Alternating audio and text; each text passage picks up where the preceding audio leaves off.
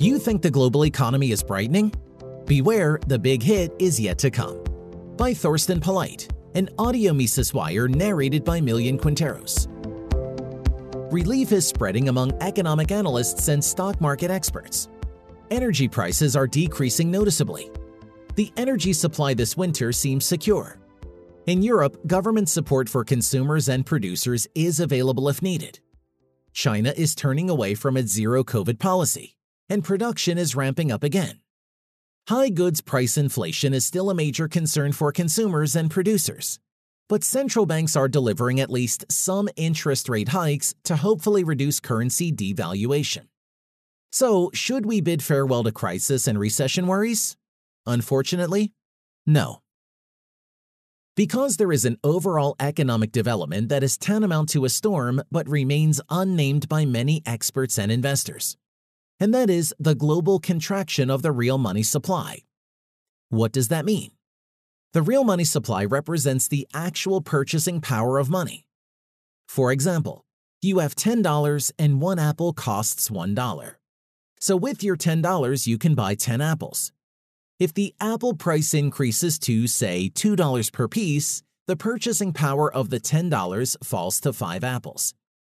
It becomes obvious that the real money supply is determined by the interplay between the nominal money supply and the prices of goods. The real money supply in an economy can decrease when the nominal money supply goes down or goods prices rise.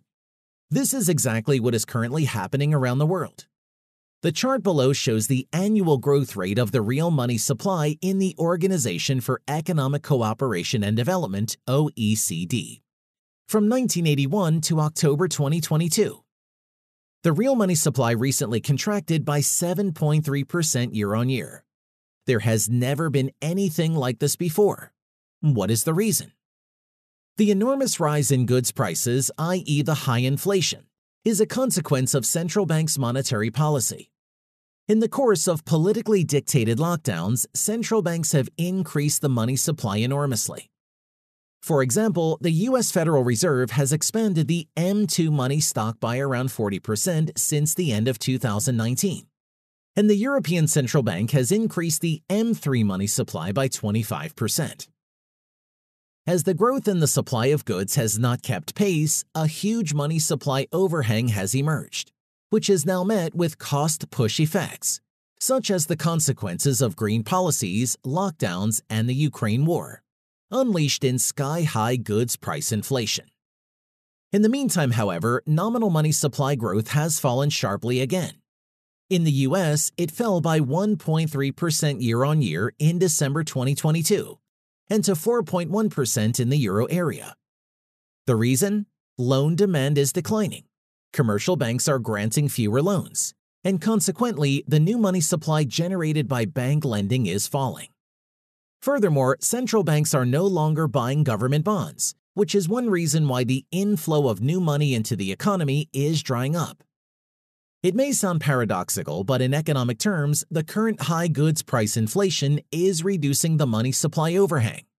And along with now significantly reduced money supply growth, downward pressure on future inflation is already increasing. However, if the real money supply continues to shrink as sharply as it is currently, the signs point to at least an economic slowdown and more likely a recession. When the real money supply in the economy shrinks, those holding cash become poorer. They can now no longer purchase the quantities of goods they previously bought and need to adjust their spending. Stop buying more expensive goods or continue buying more expensive goods while foregoing other things. The result is a drop in aggregate demand. The phenomenon is, by the way, well known in theory as the real balance effect. It goes back to the Israeli American economist Don Patinkin, 1922 95. Patinkin wanted to show, among other things, that the national economy can, so to speak, heal itself in crises without the need for government intervention. If, for example, goods prices fell in a recessionary depression, this strengthens the purchasing power of market players if and when the money supply remains unchanged. They can expand their demand for goods, and the economy works its way out of the crisis more or less automatically. Applied to current conditions, we can see that a rather powerful negative money balance effect is unfolding. The initial increase in the quantity of money results in a rise of the real money supply, which fuels consumption and production. Then, goods price inflation takes off, and at the same time, monetary expansion slows down. The result is a very sharp decline in the real money stock, which in turn leads to lower economic activity, even recession.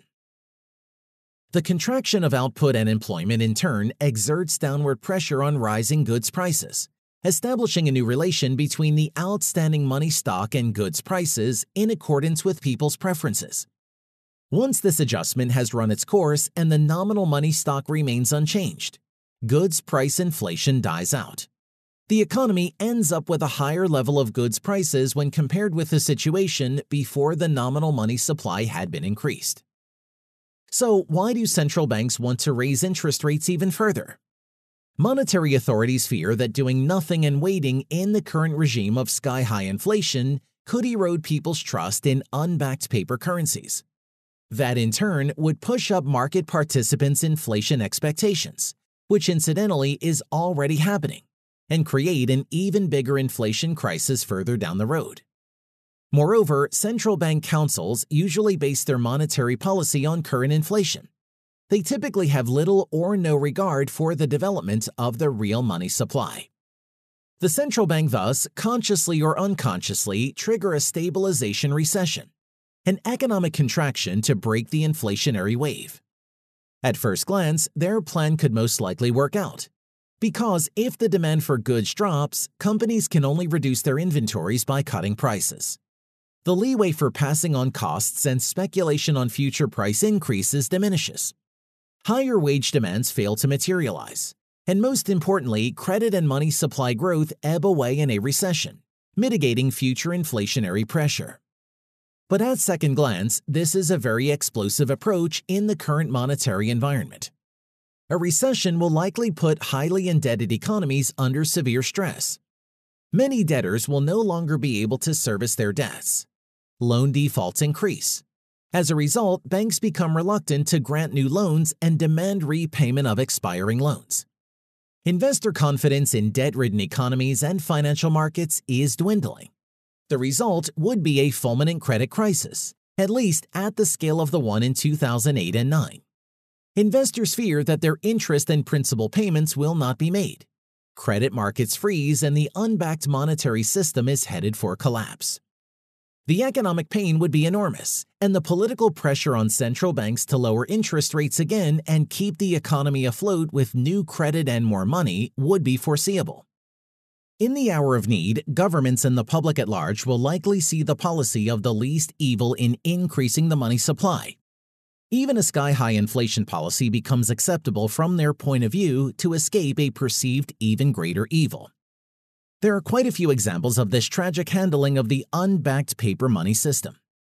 Just think of the 2008 9, the global financial and economic crisis, and 2020 21, the crisis after the politically dictated lockdowns. To ward off the crises or keep them as small as possible, central banks lowered interest rates and drastically expanded the money supply. The outcome was inflation, asset price inflation from early 2009 or consumer goods price inflation, which reared its ugly head toward the end of 2021. From this perspective, it is not unlikely that history will repeat itself. If central banks are not stopped from doing what they are doing, causing booms and busts by manipulating market interest rates downward and relentlessly expanding the quantity of money created out of thin air, their actions will eventually lead to a level of inflation well beyond what we have witnessed over the past year and a half. From this perspective, the sharply contracting real money stock in the world economy is, it has to be feared, the harbinger of a new round of super easy monetary policy and super high inflation, even hyperinflation further down the road. For more content like this, visit Mises.org.